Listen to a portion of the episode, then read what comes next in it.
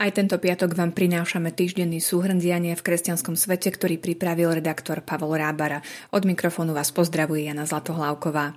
V aktuálnom súhrne sa dozviete, ako reagovala cirkev na vojnu na Ukrajine, čo povedal na konflikt moskovský patriarcha Kiril a že od soboty sa na bohoslúžby dostanú aj nezaočkovaní.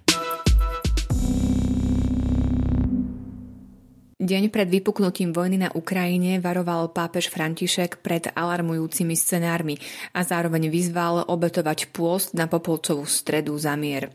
V ten istý deň v stredu najvyšší predstaviteľ Ruskej pravoslavnej cirkvi, patriarcha Kiril, srdečne zablahoželal ruskému prezidentovi Vladimirovi Putinovi k dňu ochrancu vlasti, ktorý sa v Rusku slávi 23. februára.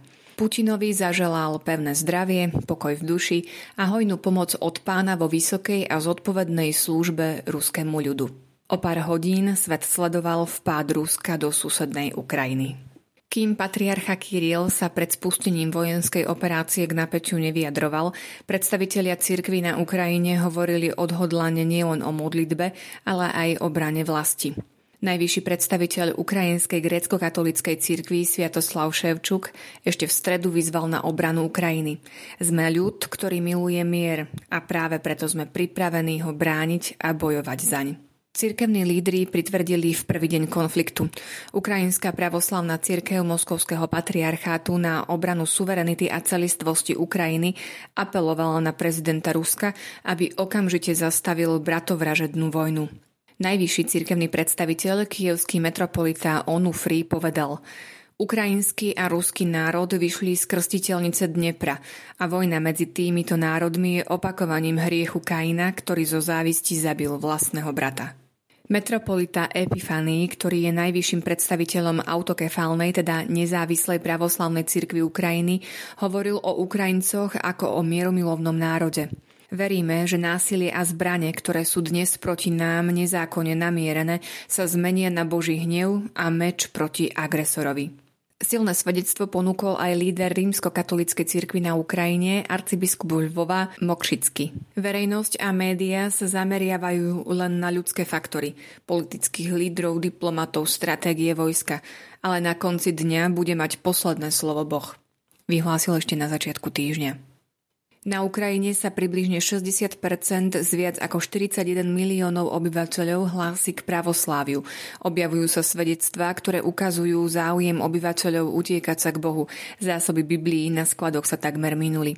V posledných dňoch bolo na Ukrajine badať ekumenizmus v praxi, keď sa predstavitelia pravoslávnej, katolíckej, protestantskej či evangelickej cirkvi stretávali aj s moslimami a so židmi. Vráťme sa však ešte k moskovskému patriarchovi Kirilovi, ktorý sa napokon predsa len vyjadril k útoku Ruska.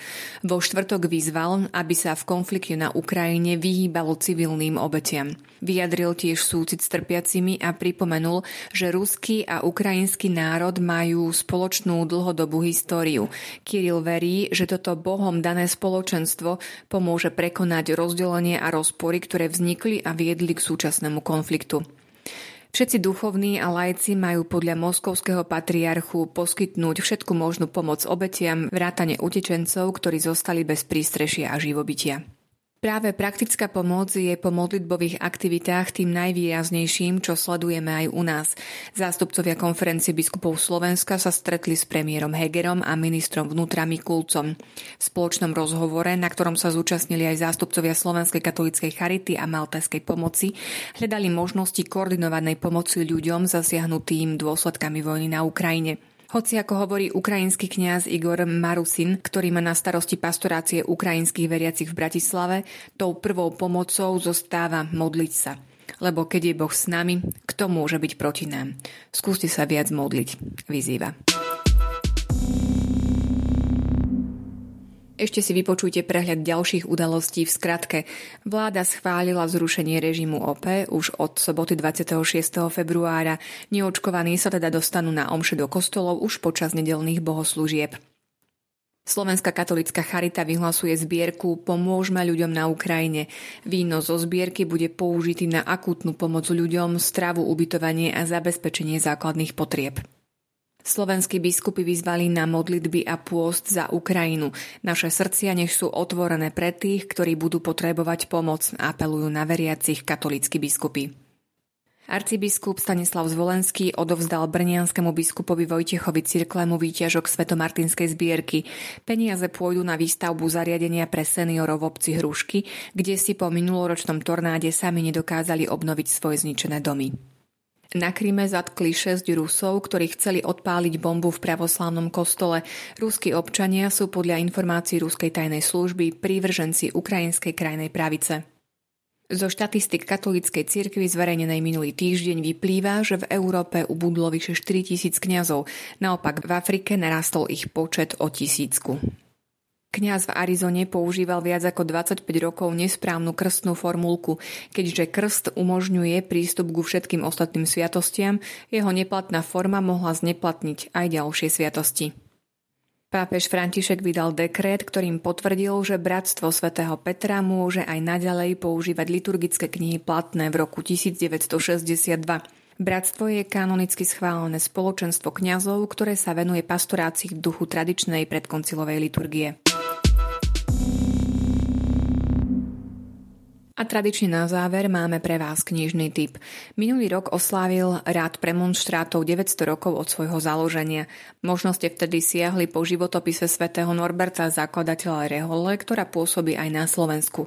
Menej známa je postava svätého Hermana Jozefa premonštrátskeho kňaza, ktorý žil začiatkom 13. storočia v nemeckom kláštore Steinfeld. Život tohto reholníka pútavo opisuje známy autor Wilhelm Hünermann v knihe Hermann Josef Mních zo Steinfeldu. A hoci veľkú časť novely tvorí fikcia, tá len dotvára veľmi pozoruhodný životopis stredovekého svetca.